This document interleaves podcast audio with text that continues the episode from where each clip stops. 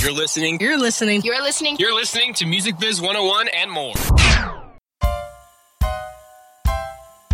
If you want to learn about the music industry and you don't know where to go, tune into WP 88.7 Brave New Radio.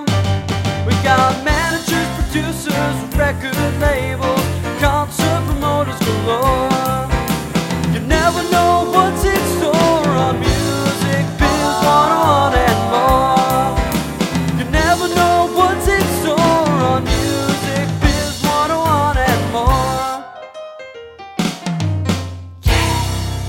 Wednesday at 8 p.m.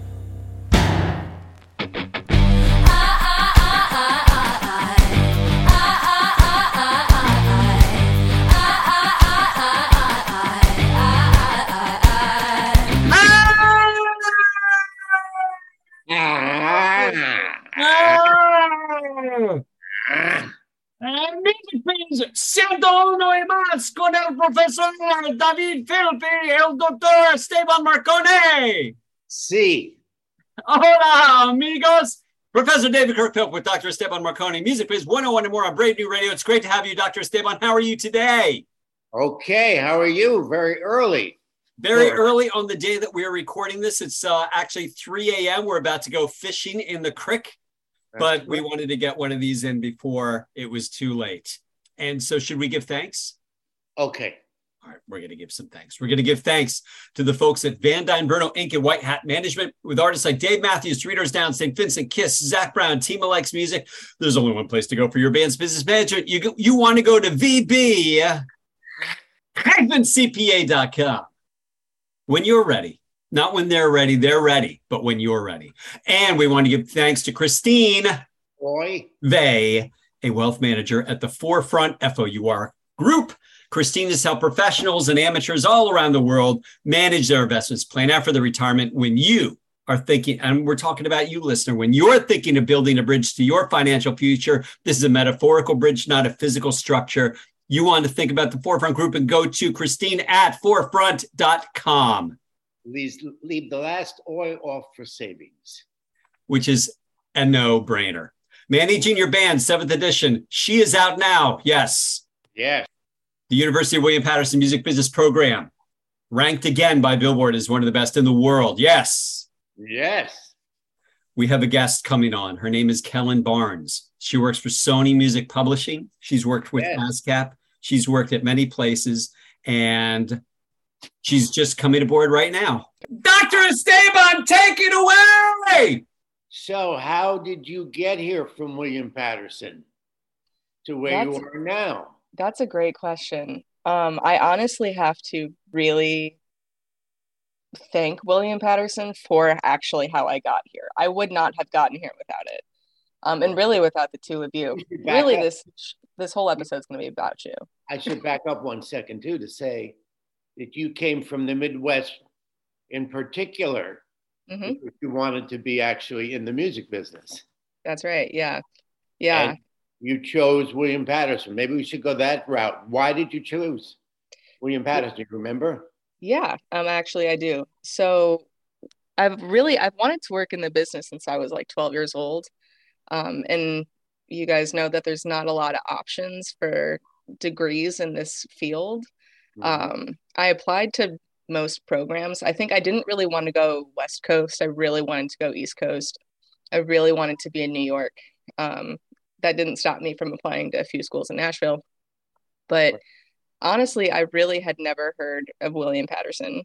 Um, at this point, it was towards the end of my senior year of high school, and I actually was going to play in the band at Ferris State University in Big Rapids, Michigan. Um, that was kind of just where things were leaning. I'm not really sure why I picked Ferris State. Um, initially, I didn't really like the school. It was too far north. You could only like intern in New York like one semester out of the like your whole four year career. But Mhm. that's where I was going to be. Um, I was really dissatisfied in like April with that decision. So I just Googled like best music business schools in the United States and that famous Billboard article popped up and Willie P was like number two or three on the list. And I clicked on it, and I want to say within like an hour, I had applied. And I was like, all right, let's just, this is a much better option, I think. And honestly, I had accepted and everything before I had even been to the school. I hadn't mm-hmm. actually been until freshman orientation. And I was like, well, there's no going back now. This is it. but overall, like much better program. I mean, you guys really pushed for like internships, you know, networking events. Mio was like a great asset. I mm-hmm. really enjoyed being in that club. Um, and I think that just by having those contacts, um, really to where I am. Um, honestly, like my first job really was the college, uh, what was it, ambassador with right. Warner. Right. And that was like, that was a Philp thing through and through. He was the one who emailed me the link like the day before my 21st birthday and was like, hey, you should apply to this. And I said, hey, thanks. And then they emailed me back 20 minutes after I applied and they were like, let's do an interview tomorrow. And I was like, okay. Great. Like, let's do it. And yeah, the rest is kind of history. All right. So you did that. And then where did you go from? Well, you didn't, you, that was an internship, more, more or less an internship. Mm-hmm. Okay. And then that ended. And what happened? Um, well, I w- interned with Warner for like a year and a half. Um, I did, I kind of made my way through their college program. I did the ambassador stuff, and then I did um, their associateship, which was for like older undergrad students. Mm-hmm. Um, that was like in the office internship, and then you got paid. Well, I got paid. Well, I got paid as a rep, but I got paid more as an associate. Right. Um, and then I did that for like almost the entirety through my senior year, and then spring semester senior year I was like, I think I want to be done with Warner for now. And I interned at Vector Artist Management, which mm. is Kesha's artist yeah. management company.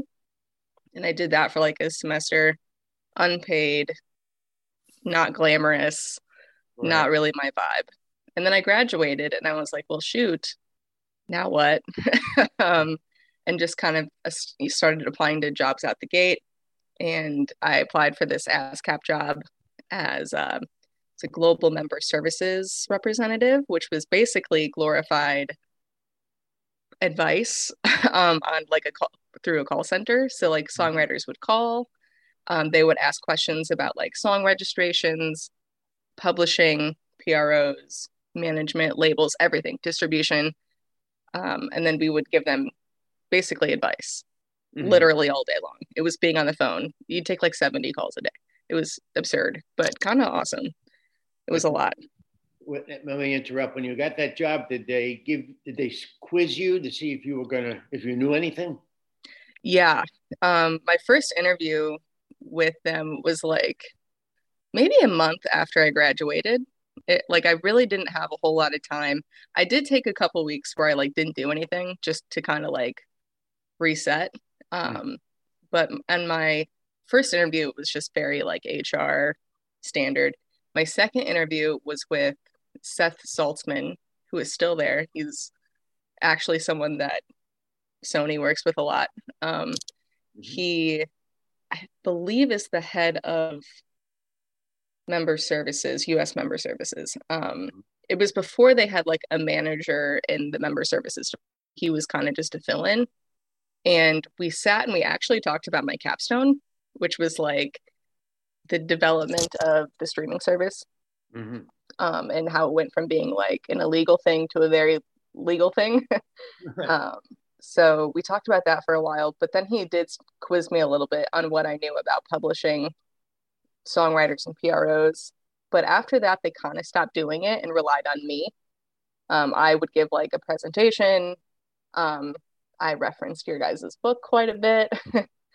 and just like it was really they should have relied more on that type of stuff because we were giving out this advice but eventually it just kind of relied on me to like give the new hires a crash course in music business 101 but really most of the new employees were people coming out of college who had a degree or experience right so when you got a call not you but when one of the people in the bullpen got a call and they didn't know the answer, was there a supervisor they could say, put the songwriter on hold and get back to them? Yeah. Um, that was also me for a time, for a short time. Um, there was myself and another individual who were like senior reps who mm-hmm. just had more experience. Um, and they would send us like a message through, we would use like Google Chat, mm-hmm. and they, they would be like, okay, this is what the thing is. And then we would respond. Um, eventually, I got a little sick of it because it was like kind of breaking up my day as well. Um, and right. I knew that it was kind of getting on the other reps' nerve as well. So we created a manual, and it was basically like a 150 page Google Doc that was like ASCAP top to bottom. And then if they had questions, they could just search through the manual to find whatever they needed. Or mm. we, we would say, like, oh, it's on page whatever of the manual. And they mm. would go in and find whatever they needed. Okay. So you, when did you get tired of that and left? COVID. Uh, it was definitely during COVID. Um, that was a really difficult time to work at a PRO, like very hard. Thankfully, they didn't really lay anyone off at ASCAP, which was amazing. Mm-hmm. But it was really hard to tell songwriters, you know, give them basically like you'd have to rip off the band-aid with bad news all the time. And it mm-hmm. was very exhausting emotionally. Um, and it was like I mean, you were kind of getting their reaction firsthand with this bad news and they they weren't disguising it because they were also very stressed out. Yeah, yeah, so at some point very early on we were like we have to figure something else out because they're calling in just waves. We would get so many calls about you know why was their payment being held? And we had to figure out where to get the money to right. pay them because of how their licensing system worked. Um, we had to figure out how we had to uh, like if we had to adjust their their rates that they were getting paid. Um, and then of course there are songwriters that just rely on live music. Yeah. you know they're submitting their live performances and now they're not playing live but they get 10 streams on spotify. How is that going to affect their payment? Right. And you're just like ah oh, you know it's it was difficult for sure. Right right. So you left? I left yeah. Okay I did. I went to uh, what is now Downtown Music Services. Yeah. For a short stint for like eight months. Um, I worked in their business affairs department. I really just needed a break, to be quite honest. I just needed something else to get off the phones. And I think that was like kind of the good, like the right move for me. Mm-hmm. Um, well, I didn't particularly enjoy what I was doing at downtown. It was like a good time to reset and just get me kind of on the right path, figure out what I wanted to do. Mm-hmm. And I wouldn't typically like stay at a job for less than a year. That's not my my my vibe at all. It's not how I would do things. Right. Um, but once I found like this Sony gig, I was like, I have to jump on it. This seems like something I'm really interested in. I've always wanted to work at Sony. They've always been on my list, and I just knew that I had to jump on it. Mm-hmm. Mm-hmm. So you interviewed there. Mm-hmm. Okay, how many interviews did they make you go through? Um, I think I did three at Sony. I think I did the um, just your basic HR over the phone, and then I did a Zoom meeting or Teams meeting, I guess, uh, with the department, and then they brought me into the office, and that was kind of like the first taste. We really gelled really well together right off the bat. Mm. Like we really, and we still really get along very well. It's a very small department. It's five people, including myself. Mm. Um, but it's very, we're really effective and we just really, really work well together. Mm-hmm. Okay. So what do you do? What's up? What's your daily like? Uh, well, I work in the U.S. Digital Department, which is actually kind of a relatively new department um, mm. at Sony, at Sony Music Publishing. I guess I should clarify um, which used to be Sony ATV for the people who did not know about the rebrand, formerly mm-hmm. Sony ATV. Um, but yeah, so I work in US Digital. So basically, my day to day is a lot of putting out fires. basically, um, I work probably most of my day on YouTube and resolving YouTube conflicts. Mm-hmm. So things that come through with the content ID system, um, people making like false claims on songs, other publishing companies making false claims on songs, um, working with uploaders if they are disputing a claim. So maybe they cover a Lady Gaga song, we put a claim on it because Lady Gaga is one of our writers. They dispute it because they don't understand what a claim is. And then there's usually some sort of back and forth about that. Mm-hmm. Um, I'm also working with PROs at this point, which has been very reminiscent of my days at ASCAP. Um, but I'm in basic, basically like constant contact with them to try to resolve mass quantities of conflicts in YouTube. Um, usually it's like if a writer switches from one PRO to another, maybe we weren't notified, mm-hmm. or maybe they are switching publishers. Um, kind of just working with them. They also PROs are like pretty new to the claiming system in YouTube, so they don't really know how it works. Um, when I was working at ASCAP, they weren't making claims on YouTube videos. Their mm-hmm. only connection to YouTube was that they were paying people for it, but they weren't really claiming videos. Mm-hmm. Um, so we're kind of working with them so they understand a little bit better what's going on. Mm-hmm. Um, but also if they've got catalog questions about, you know, splits, which is very important. I cannot stress this enough. If you're a songwriter, get your splits hammered out day one. It's so mm-hmm. important. Get your IPI numbers, get your PRO affiliations day one. It's so important. Mm-hmm. Um, but I've been working, yeah, with publishers and PROs to go over splits and things like that. Um, take down requests on YouTube, on social media, on other platforms, other DSPs. Gosh, it's Kellyn. Let me let me ask you. So yeah. you're you're representing Sony. Mm-hmm. So so or Sony Music Publishing. So when you're talking about like a takedown request, your your Sony Sony Music Publishing telling YouTube or TikTok or whomever take down this track. It's an unauthorized use of our underlying composition. Is that what you're saying when you're saying the takedown?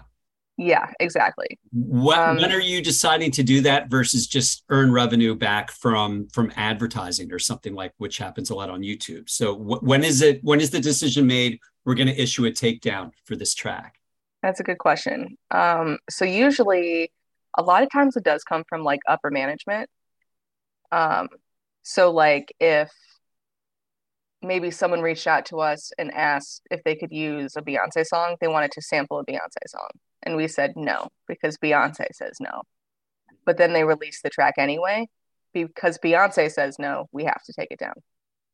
Like it's usually there's not a lot of wiggle room for that type of stuff. A lot of times it's a denied sample request or interpolation request. Mm-hmm. And people will just put up the videos anyway. They just so, it's yeah. more that than me recording my own version of the song in my bedroom and just uploading it to YouTube. Yeah, like usually we wouldn't do stuff like that. Um, that doesn't happen all all too often. Um, usually it's just a denied sample request. I mean, I don't think I've ever taken anything down for just a cover or anything like that. Were you there when Marty Bandier was there, or did you were you get hired with Platt? Isn't that his name? John Platt. Yeah, um, right. I was a John Platt hire. Mm-hmm. Um, Marty's presence does still live in the building, that's for sure. Um, I've heard a lot of stories, but uh, yeah, I was a John Platt hire. But he's he's so hands on. He's so cool. He's in the office a lot. Um, he's really friendly and he's really, I think his A and R background is really giving him a leg up as a mm-hmm. CEO. Like he's really involved in the artists or the writers that we sign. So that's really that's really cool. When uh, just thinking out loud, David, when I was at Syracuse teaching there, Marty Bandier wrote me a tenure letter. His brother owned a bookstore on Marshall Street, which was a commercial street by campus and his brother was a I, I don't know I think was a big band fan. Of, anyway, I got to know him pretty well, and he said, "Would you like my brother to to write you a?" You know, I said, "Sure." And then when he was with, um, oh, I think he was with um, was the builder, the builder, uh, Lefrak. There was a company, and I went to see him a couple of times when I, when I was still under the Syracuse teaching umbrella. But, I but he's a real he's a he's a board member at Syracuse, but he's a real, you know, Marty's Marty. I mean, he's a real nice guy, but that cigar is there for a reason. Yeah. He's very old school, I've been told, very old music business. But I think that he has like a department or something in at Syracuse in the music business department. Yeah, I think It's he's the got Bandier- it's the Bandier program out of Newhouse. yeah, Yeah, yeah. We take some interns from there every year. Yeah, I would see why. Yeah. David, carry on. Okay, so um, one thing I thought we would do is, uh, and this is actually, uh, I'll, I'll, Kellyn, you gave us uh, a really nice shout out at the beginning. I'll give you one because we redid our book, uh, Managing Your Band. We did a seventh edition that came out last year.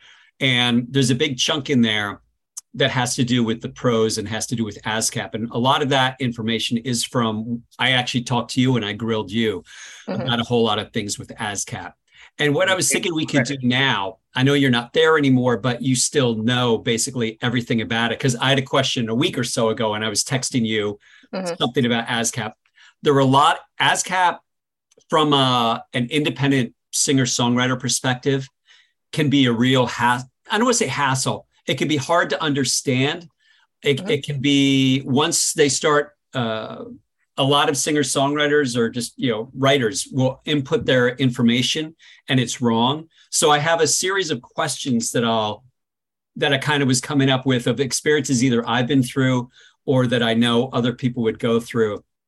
Uh, and i figured i'd just kind of start from the beginning and just ask you and you can kind of fill us in because i think this could be very helpful to a lot of people who well, even if they've been using ASCAP, I'm working with a band right now um, who's got like 68 or 72 songs or something. These three guys in the band have been writing together, um, and we're finding discrepancies in their entries into ASCAP. And they thought they had it all right, and they actually did a pretty good job. But I've dealt with other people, and it's just been a complete mess. So, um, my first question is, and I think this is sort of a really interesting one.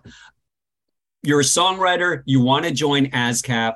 It's $50, I believe, to join. BMI is free, but um, and BMI is the main competitor of ASCAP. BMI actually just uh, is becoming a private company. They'd been public forever. So I sign up as a songwriter. I go up to ASCAP. I start registering my stuff. All of a sudden, it says publisher. I don't have a publisher, but I have to fill this out. What do I do about this whole publishing side within the song that I'm registering for ASCAP? Yeah, so that's a really good question. That was a very common question when I was working at ASCAP. Um, you can do a few things. So you can either sign up as a publisher with ASCAP, uh, which Right. is $50, I think both memberships are $50. Um, you can be basically your own independent publisher. You don't need a business um, like EIN. You can use your own social security number. You can name it whatever you want.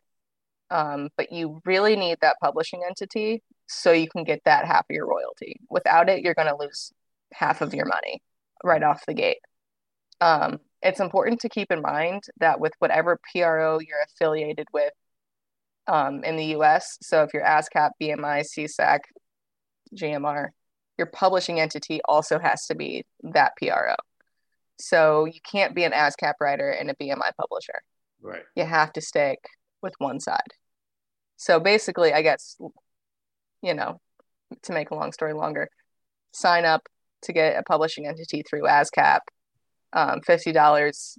You don't have to be a business. and it's important for people to understand um, there's this thing about music when you hear a song there are two parts to a song there's what we hear which is the recording then there's the underlying composition which Mhm. is the, the, the, the we'll call it this well, the underlying composition. It's the song but not the recording. And that's what we're talking about now is the underlying composition. And so there's that too. And then in the underlying composition there are two parts to that. There's the songwriter side and the publisher side. And it's important for independent songwriters to understand even though you don't have a publisher you still need to you are basically self-published. So you still need to account for that publishing side, even though you don't have a Sony Music publishing entity. And that's, That's right. kind of what you were just explaining. Yes, yeah. You can also sign up um, with distribution companies like CD Baby or Songtrust, and they can also publish your work um, as well as distribute it, or they can administer your work if you still want to self-publish your work. Mhm. So that's also an option. Um, that might be more money. I think, I'm sure, I know that there are other costs to put music through CD Baby specifically, um, but well worth your time and money for sure. Yeah, So- they're different things. Like uh, I believe there's CD Baby Pro. I think like there are some places where they'll actually perform the ASCAP function for you, but Mhm. they're like a middleman at that point, and you're paying them basically to do something they can do.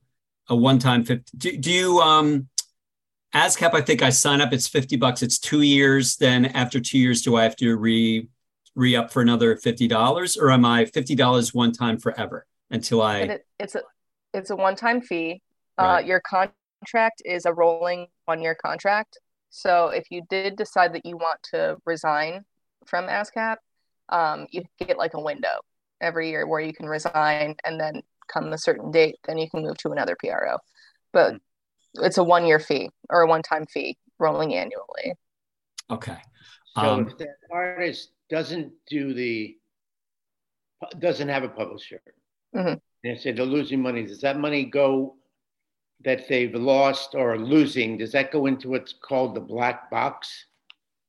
That's a very good question. Um, with PROs, it goes uncollected. So if you don't notify us that you have a publisher, we're just not going to look for the money. Um, so nothing gets reported to us. We're just looking for that ha- the writer half. Ah, so that money goes somewhere, but not with ASCAP or not under any type of, uh, you know, uh, an account or something. Right? Yeah, it doesn't get reported to ASCAP. It stays with the DSP or whatever you're you know you're being played on. All right. When Marcone and I started, uh, I would say it was around 2014 or something. Um, we were going to some things like uh, what was the thing Marcone in New York City? They don't have it anymore. Dave Laurie did it. What was that show with Tom? Oh, it's called, um, New Music Seminar, right? yes, New Music. New Seminar. Music Seminar. So we used to go there, and SoundExchange would do these uh, talks, and they would say, "We've collected money for writers who aren't registered with SoundExchange. We have your money. Just register, and you can get your money. But we're we're holding on to your money right now." Um, the MLC is doing that right now, which is the Mechanical Licensing Collective. They're holding money. Like I've I mentioned this band with like 60 some odd songs. Um, I have to register these three guys as writers with the MLC because they have across the board more than 10 million streams to their songs. So there's a few bucks in there. They're not going to become wealthy, but there's money that's Mhm. being held for them that we have to get because it's been held there for a number of years. And Marcone, that that money will eventually, it's right now, it is in a black box. And the idea is after a certain amount of time, that they're just going to, if that money is not uh, distributed to whomever it has to go, it's going to go to basically the major publishers. So they're going to get money Yeah. for artists and songs uh, that they had nothing to do with, but because they're who they are, it's going to be earmarked toward them. Right. Um, which is Not that we don't want you to claim your songs because we still want you to claim your songs. Ex- yeah, th- so that's the thing. So it's not not like yeah, it's not like Kellyn is the bad guy or even John Platt necessarily is the bad guy. They'll take the money if it came to them, but they're also there is a quite a campaign by the MLC specifically saying stating, don't be lazy, don't be stupid, understand that there is a mechanical royalty when your song is streamed or when your song is sold in physical form, CD, cassette, DVD, whatever, not DVD, uh, CD, uh, vinyl. Um, and you need to collect that royalty on your behalf because when your song is distributed through CD Baby or DistroKid, those services are only collecting the sound recording royalty for you. And there are three royalties when you stream a song. There's the sound recorder royalty, so uh, DistroKid will collect that for me. The mechanical royalty, I need to register with the MLC uh, to have that collected. Although that is just the United States, they're not collecting for international. It's another thing. Um, and this is where you can see how this starts to get really complicated if you're an indie artist and you do not know any of this stuff. And this is why go to William Paterson and we teach it. And then there's a third royalty when a song is streamed. That's the public performance royalty. And that's what we're talking about now with your ASCAP, BMI, et cetera, SESAC, GMR, Global Music Rights. They're collecting that. So when a song is streamed, even though I might stream it just in my headphones, it's still considered a public performance. That one stream is only generating a portion of a portion of a portion of a portion of a penny, but that can add up for you. So, and even if it is like 17 cents, why should somebody else get it instead of you? It's your intellectual property. You should get it. That was my rant. How was that, Kelly? It was great. Spot on. Sound SoundExchange also. Um, you go on the website and you can search. You know, you search if your name is there uh, as a writer, I guess, because that's what most of the guys that don't know what's going on, and they can see if there's money for them. We've done that several times. I used to. Um, I think Dave, you did it with me once. We go into the first meeting of all the jazz adjuncts at William Paterson Right. There had been writers and they've been, you know, they've been screwed their whole lives. Let's put it that way. And um, see the light bulbs go off, you know, and uh, several of them would be, um, they know something, but but it's not right what they know.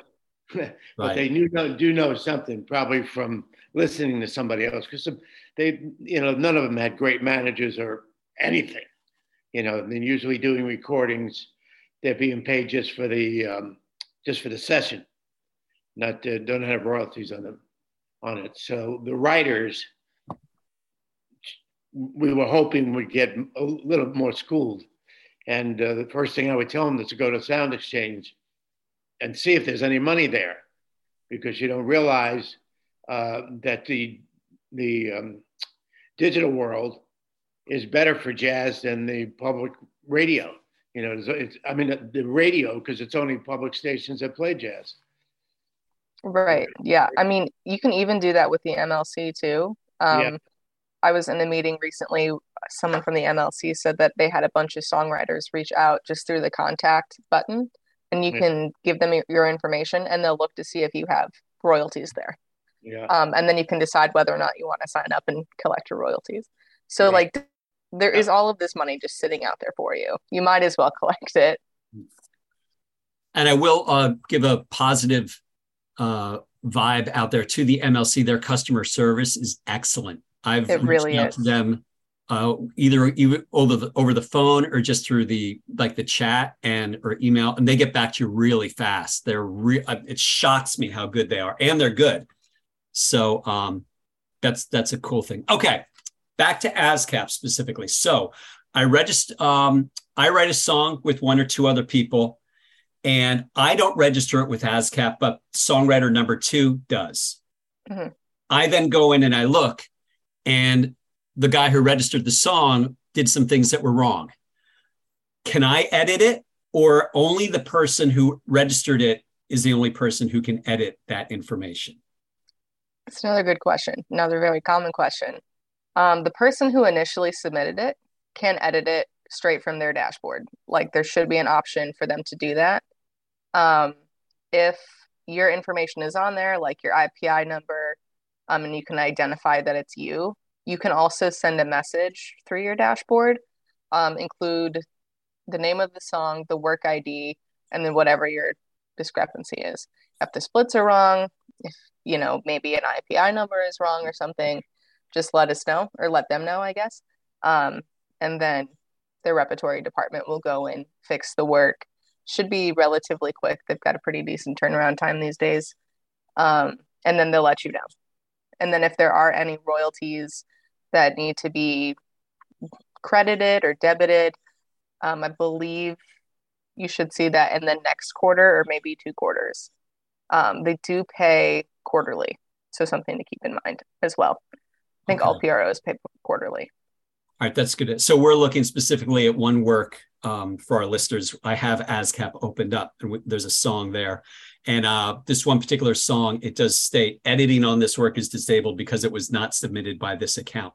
So in this case, I would do what you said. Let's say I I, I realize that I'm this artist here, and I go down and my like I only like literally right now in this thing in the in the shares I see I'm I don't see everything here. quick. Uh, I'm only seeing one publisher on this. Yeah, work, that's what that's what's throwing me off.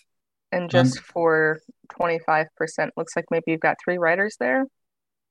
It looks like three writers and one publisher, and between and it yeah, and it all equals 100%, which is fine, but it's supposed to be the writers equal 50 and the publishers equal 50. Yes. And that's not Did right. this work come from a different PRO? Did someone register it with BMI? Uh, it might be. I'm looking at it now because the Yeah. guy at the top is BMI, and that's the next question. The guy in the middle is ASCAP. The uh, third writer doesn't have any uh, affiliation. It, it appears at this point at all either. So that's another thing. Let's say I'm I'm registering a work. I have my information, and then songwriter number two has no information in the system. Do I just leave it blank? Because I still want to collect for me, and suppose that writer isn't getting back to me, or and or he just says, "Yeah, I'll do it. I got to do that. I got to do that," and I just keep waiting, and he's not doing it. I still want to get my quarterly statement because maybe the song is streaming or doing something. I want my money. Mhm. Um, I'm sick of waiting for this person. Can I just register it even though I have incomplete information? Yeah, yeah, definitely. Um, you can mark them as an unknown writer. If you type in their name, chances are somebody else has a similar name. Um, and then you might credit somebody else, um, and that other person's going to get paid, and that's a whole situation altogether. Um, but yeah, I would just I would mark them as an unknown writer. If you honestly just type in unknown writer, it'll come right up. Click on it. Um, once it's submitted, and maybe that writer then you know joins a PRO or finally gets back to you with your IPI number, you can edit it.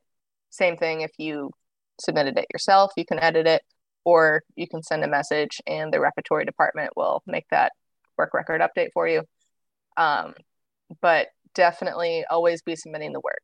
I would um, be hesitant, you know, if that unknown writer maybe then gets their IPI or whatever it is, don't have them submit the work. The work already exists. Um, make the update. I guess let me backtrack a little bit. If they're the same PRO, do not let them register the work again. Just update your existing registration. If they are BMI in this case, have them submit a registration with BMI, update your registration with ASCAP, and then you should be squared away. Um, at some point, the registration with BMI and ASCAP, um, they have so to go a step further, ASCAP and BMI do have a shared database. So it's called um, SongView, I believe. So if a song has ASCAP and BMI writers, it should show up with the same shares, same ISWC in both catalogs. Um, so eventually, their BMI registration and the ASCAP registration will recognize that they're the same song. Um, and then they'll be marked as SongView or whatever. They'll have the shared ISWC. So that's kind of an extra step, something else to kind of think about. But always register the song. You can always edit it later on. All right. So so two people, two songwriters, one's ASCAP, one's BMI. The ASCAP person signs everything, registers it with ASCAP. The BMI writer registers everything with BMI. Eventually, they will reconcile between the two in SongView. Okay. Sorry, Yes. Mark. Yes. No, I, I, um, I have a question is, uh, how do you have the authority to edit? In other words, let's say, well, I'm having a fight with songwriter four, so I'm gonna say I own forty percent of the song. Can I go in and change it to forty percent? I mean, is this, who's checking the original submission if there was one? That's a really good question. So if there's a dispute like that, so if you know I registered a song and I'm, you know, I put everyone in 25%, someone else comes back and says, actually it's 40%, and that that second person cannot edit the registration from their dashboard. Then they have to send a message.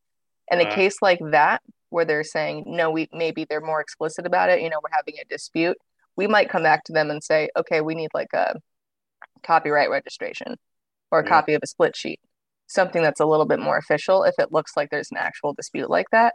Mhm. Um, that's happened a lot. We've, uh, I know when I was at ASCAP, we would get, you know, calls from songwriters with songs that had been out 10, 15, 20 years, and they're still disputing splits.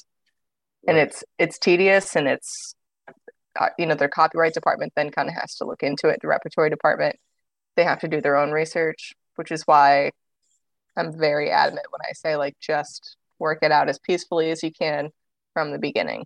Mm-hmm, mm-hmm. And I imagine with the popularity of hip hop in the recent years that you know we keep hearing these stories of 21 writers and 18 publishers on mm-hmm. a song. I'm making the numbers up, but huge, huge splits and so on. I just can't, I can't fathom how they would agree on it. That everybody would agree on it. We get disputes regularly at Sony where it's big. Usually, I would say it is probably more common in hip hop and pop songs for sure, mm-hmm. um, where it's 10, 12, 15 writers and the publishers you know we can't collect royalties everything's on hold because someone's claiming an extra 2% yeah or something like that or someone's claiming you know a producer they're a producer on the work mm-hmm. but none of the other split sheets show that you're a producer on the work or that you should be getting a, a songwriting credit just because you produced it mm-hmm. so it, it's way more common than you think um, i could tell a million stories about tupac songs or biggie songs or whatever uh, working at ASCAP, people calling and being like, "Yeah, well, I actually wrote the song. I was a co-writer 25 years ago," right. and then you're like, "Oh, okay, you're a little you're SOL there because there's not a lot we can do for you at this point." yeah, right, all right. I can see how this could be rife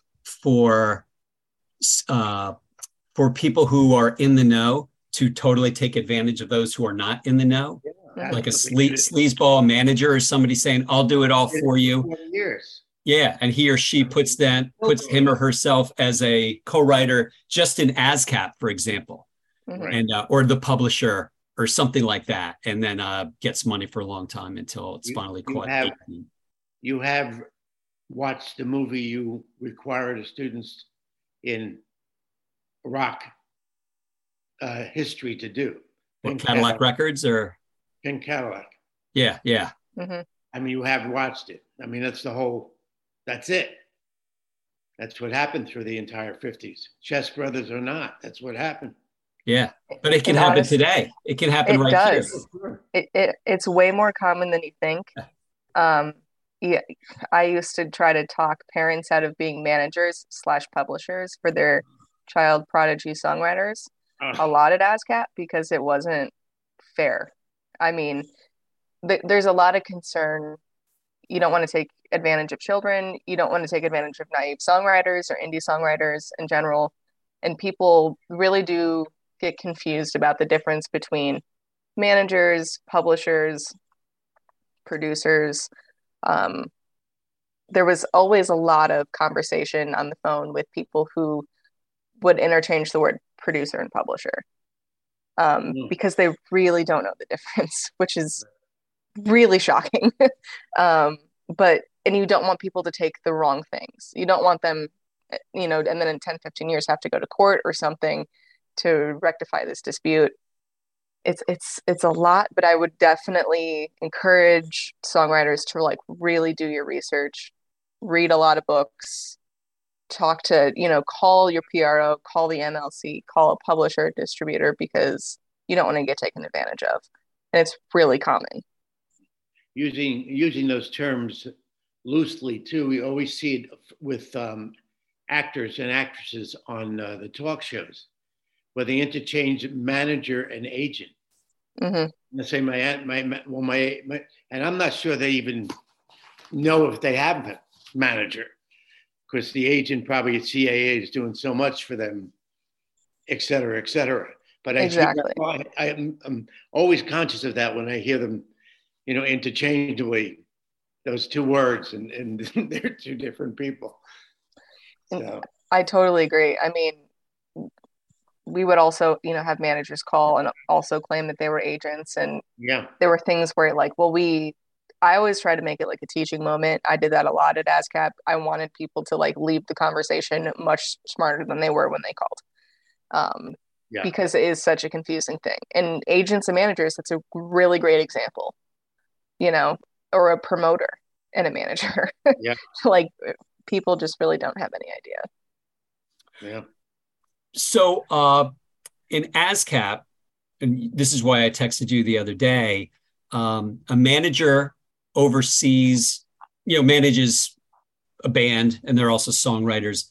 The manager wants to get into the songwriter's account, but can uh, the manager cannot create his own account that then has access to each songwriter's account with ASCAP.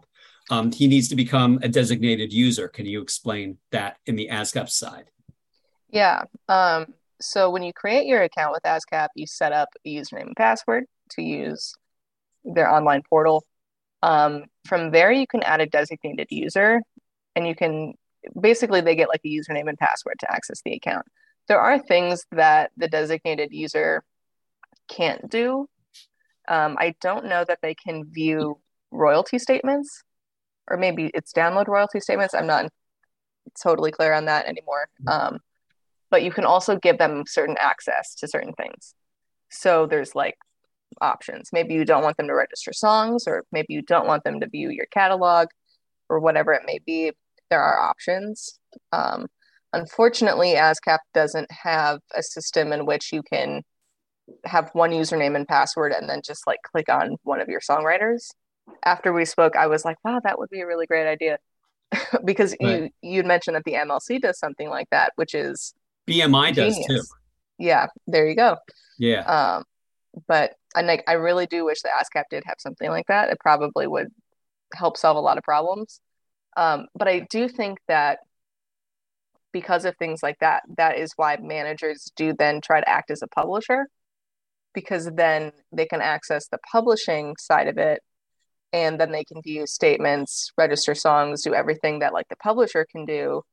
Um, and then from there you can kind of you can see splits in different things via catalogs just from that account as well so i think that a lot of times people who are managers would just then take over the publishing side without mm-hmm. really knowing what that entailed right yeah yeah so in, in my case i've uh, i'm a designated user for four different songwriters who are ascap which means i have uh, four separate uh, login accounts as a manager because um, mm-hmm. each person, uh, each songwriter has to give me uh, a, a, login name and a password, um, mm-hmm. and they have to be they can't it can't be the same. So I literally have four different accounts versus they have one.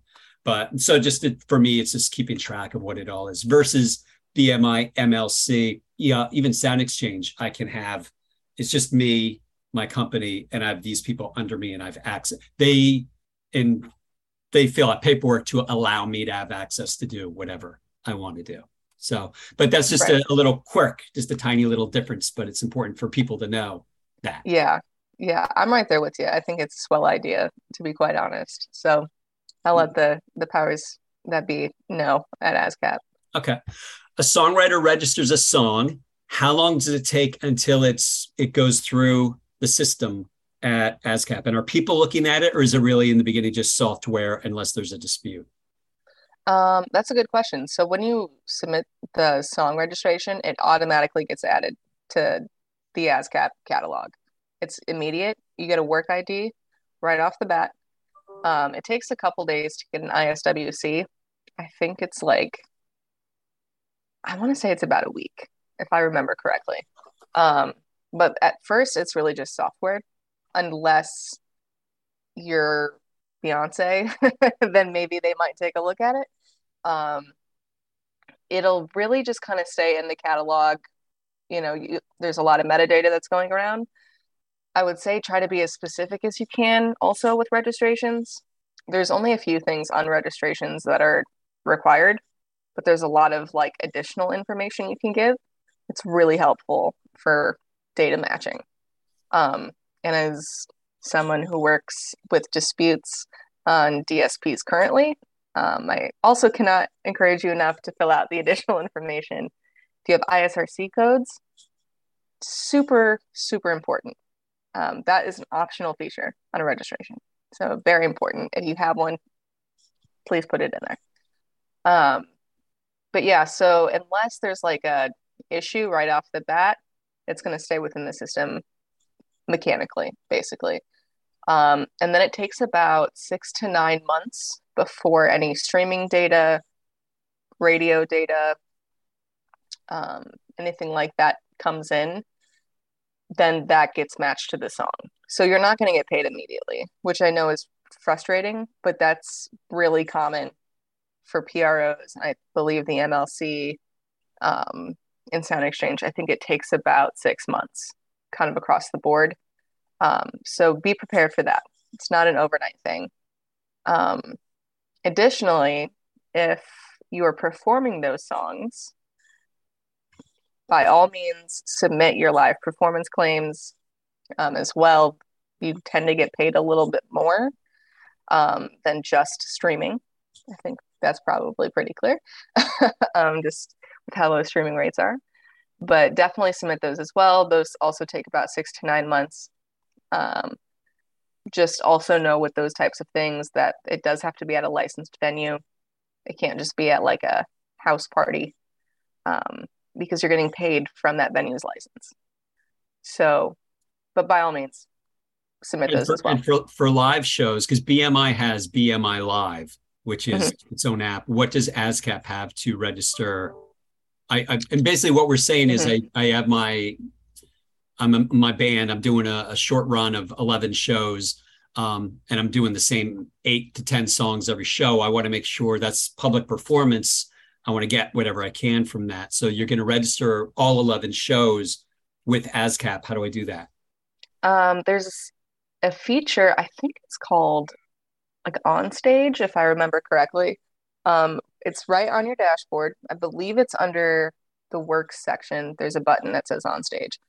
Um, there you can create a set list. So if you're playing the same set list every night, you can just use that one set list.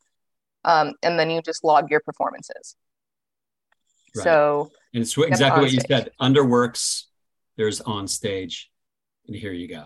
Okay. Yep. You'll want to do the set list first, um, and then it'll be listed under set list, and then you'll do the add button for performances. Okay. Um, and then you can just add, I think it's like the address, the time, um, maybe like the name of the band, that types of, of things. It's pretty, it, it, can take a few minutes. Um, it's also important to note that with their claims, if you noticed, yeah, there you go, there's the performance information. Um, the ticket fee and advance sales, if you didn't really have anything like that, that's okay. It's not required.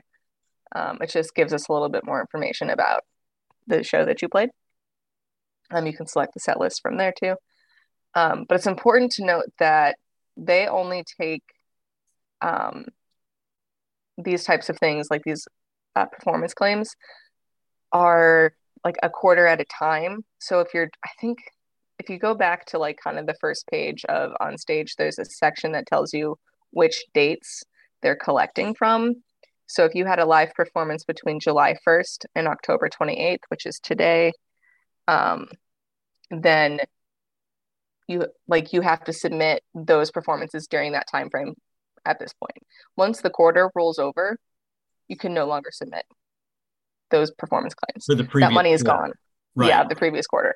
that money is gone. Yeah. Yeah. Um, which is like unfortunate for people who just like maybe they don't have a manager, an assistant, or someone who can keep up on that if you're touring a lot.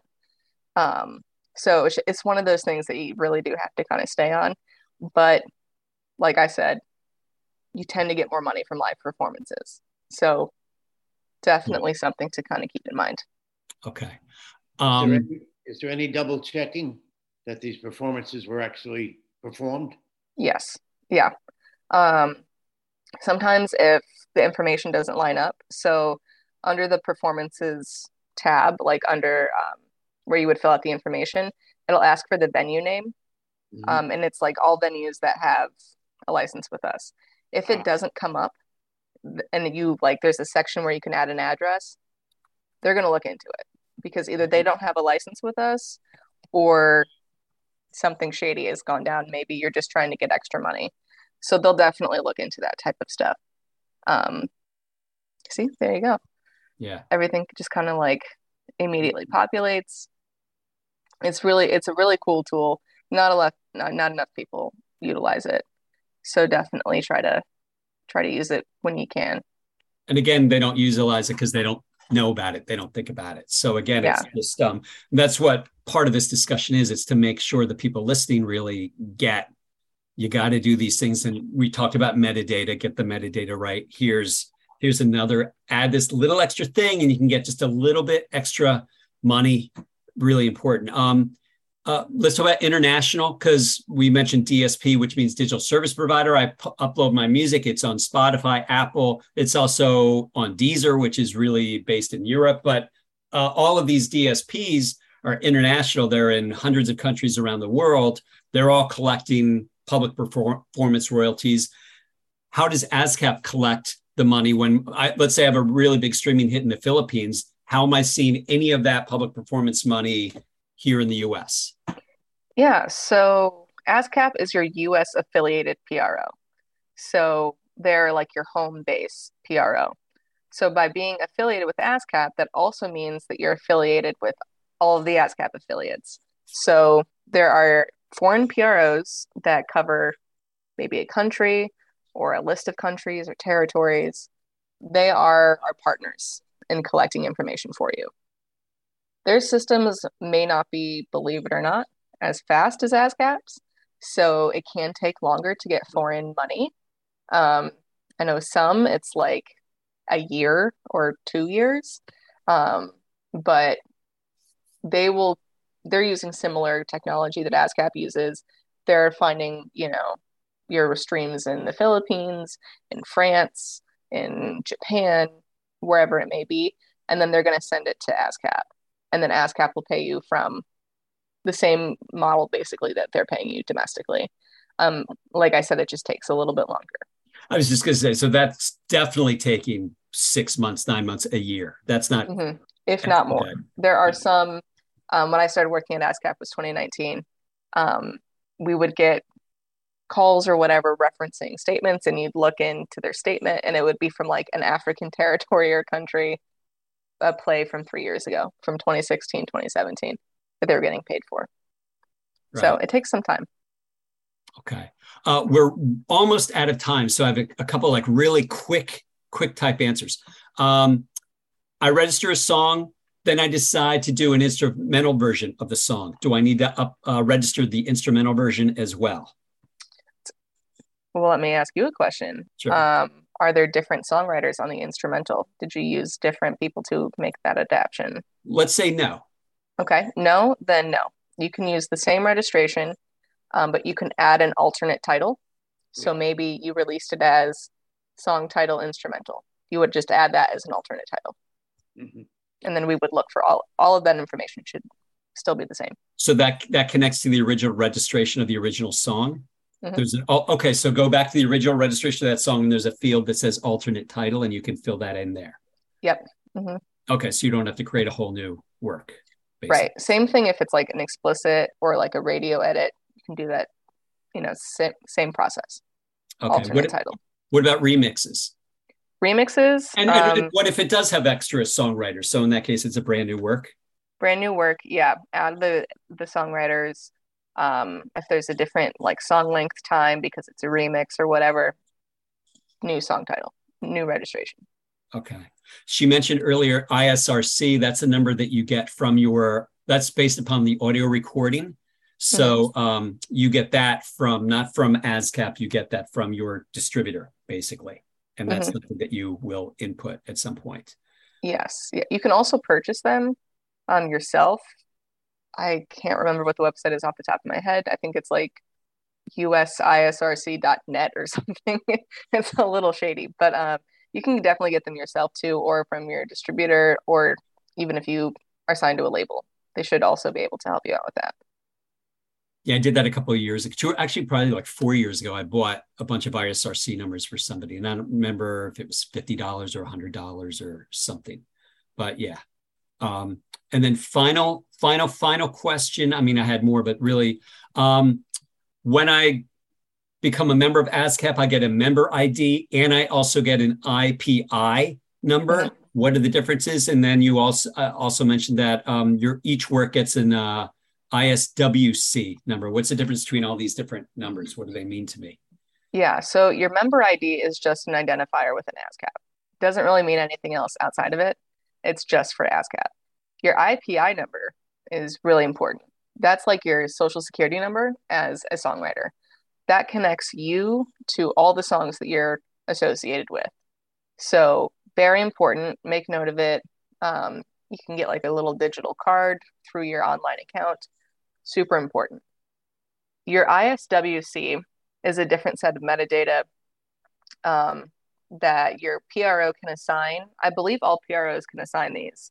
Um, it's just another, it's like an ISRC, but it's not for a sound recording. Um, I believe it's for like the composition itself. Um, and that can also travel with you, similar like an ISRC. You can use it on streaming services, you can use it as metadata on YouTube. Very important. Um, they're all, it, it can be very confusing. You know, all of these codes, all of these, you know, different memberships that you have, take it with a grain of salt and just really try to ed- educate yourself because I know it's it's so confusing. And that's where spreadsheets come in handy. That's just right. Put it all uh, each song with just put all of these different numbers in their own column on a spreadsheet associated with each song, and because um, you'll need it for all different things. So you might as well just just collect it, have it organized like that, and you'll be okay. And you can even export your own catalog from ASCAP, and I believe you can do it as a PDF or an Excel. So you, you have all of it really right there. There we go. Dr. Esteban, do you have any final questions? Because we are at the. Yes, I see that. No, I don't. It's been very informative, uh, even to me being away now a year or so. Um, not even, but I mean me being away a year or so. Yeah. So no, it was great. Yeah. Well, it, thanks, it's, guys. Yeah, it's great information because, and it's stuff that you have to keep re-educating yourself because it's very easy to forget all this. You know, if, if we had this conversation now and none of us used any of this information a year from now, we'd be like, I think, I think it, you know, because we just forget it. But it's also important. And it's important, like I said, to re-educate re-educate. If you're a songwriter, you have to know this. If you're a manager, you have to know this. Um, and so it's it's just very very important. So this was excellent. Awesome. Well, thanks, guys. And yes. to be quite honest, I wouldn't be like I said earlier. I wouldn't be anywhere where I am without you guys. Same, even with the ASCAP stuff. Everything that I learned about PROs and publishing, I like. I wouldn't have been able to have done the ASCAP job without learning what I had learned from you guys. I used it on a daily basis. And even when I was at downtown, I wasn't really using that information until I had gone back to Sony. And now I'm using it at, on a daily basis once again. So it's definitely worth your time. Check out the music business department at Willie P. I think that you will all be pleasantly surprised at how fantastic it is. That truly. is And thank you for teaching us. Yes. Of course. That's what we like. Yes. It's excellent. So, Dr. Esteban, uh, we are at the end of every show, and uh, Dr. Kellyn, uh, at the end of every show, we do not say hello because that's ridiculous. Do you know what we say at the end, at the end of every show, Dr. Kellyn? You know, I think I, if I recall, it might be adios. It might not be, but it definitely is because we say adios. Arrivederci. Adios. Arrivederci. Arrivederci. Uh, adios. All right, for the podcast, here's some bonus because I have a question for you, Kellyn. Uh, it, it's in regards to television, and this actually happened, and you and I dealt with this, I think, two years ago. Mm-hmm. So I was working with a songwriter who had who wrote a Christmas song that aired every year on TBS, and it was one song within this 30 minute holiday special, and this holiday special aired multiple times every year. The songwriter who was affiliated with ASCAP was never receiving any public performance revenue from his Christmas song that was airing on TBS. And the mm-hmm. cue sheet was there. Um, I think the cue sheet was, it included his info. It wasn't perfect, the cue sheet. It had some discrepancies for other artists, but he was still, his info was still correct, but he wasn't getting paid on the, the play of this thing, uh, this special that was airing on TBS. You had a reason why, based upon sampling of what is airing on television. Can you explain how that works? Sure. Uh, my information might be a little bit dated just because of how far out I've I am from I, from ASCAP. Um, but really, so with things like like satellite or cable TV, um, these providers they pay a license, but we can't or PROs can't track what's being played on every channel at all times. Um, just because they can't afford to. Like they're paying a license, but it's it's not enough to cover tracking all of that information all the time, which is really unfortunate. So what they do is like during certain blocks of the day, they'll do like early morning, mid morning, afternoon, evening, and then I think it's like prime time and late night. It's a lot of different blocks. They'll take a certain period of time through those blocks, track what's being played during that time, and then pay out from that sample. Um, it I know it's really frustrating for people who do write exclusively for TV um, because you know you want to be paid for those performances, but ultimately it is based on the sample, or I'm sorry, the licensing fee that is paid by the by like Dish Network or DirecTV or Comcast, whatever it may be. And if you your song just by luck of the draw did not fall within that sample range, mm-hmm. it, it, it's the tree fell in the forest, and I don't know if it made a sound or not because exactly. nobody was there to hear it. Exactly. Yeah. Versus like a you know Netflix, where that is like just like a regular streaming service. So if your you know Christmas special is being played a thousand times a day, you're gonna get paid for that. It's gonna be a different rate than you know a sample for regular television, but you will get paid for that. So it's it's kind of a give and take with cue sheets. Um, if you're really interested in being a cue writer, best of luck. you know, it's a, it's a difficult business, but you know, more power to you. Right. With yes. I was just going to say, incidentally, there's a great uh, sort of a documentary film on ASCAPs called, called uh, on Amazon called The Music of 007. And mm-hmm. if you've got an hour to watch that, you should watch that, especially sidetrack dealing with a lot of this, but an excellent, especially for us musicians, it's really excellent. So they talk about the creation of cue sheets and how artists well, get and songwriters not, get paid. Not directly, not directly, but it's it's all in there. The fights with the guys and so on. But it's it's excellent. That's it's definitely something to note that I know a lot of production companies are kind of leaning towards stock music these days than hiring do like work for hires because they don't want to deal with it. Mm. Um, so it's just it's kind of something to note too that that it's a little bit more of a struggle than it used to be um, but sync placements are huge suddenly um, i was just having a conversation yeah. last night with somebody who was saying that people don't really score movies anymore it's all sync placements yeah which is true but that's you know kind of a cash grab for those writers because you're getting paid kind of at the gate yeah and commercials too. So much mm-hmm. is sync versus when I was a little kid and there were jingles um, that were for McDonald's or Burger King or whatever, you know, but so much of these brands, they're, they're just licensing popular songs that were popular at some point. Right. Sync. Mm-hmm. Yeah. Okay, perfect. Well, thank you for allowing us to have this bonus content for the podcast yeah. listeners of Music Biz 101 and more. And once again, we say, ah! Stain. Rita Stain. Arrivederci. Shake it, shake it, mama, mama. Shake it for me. Hoodies, boxes, bonnets, girl, that's all I wanna see. There's my cash to me. There's my cash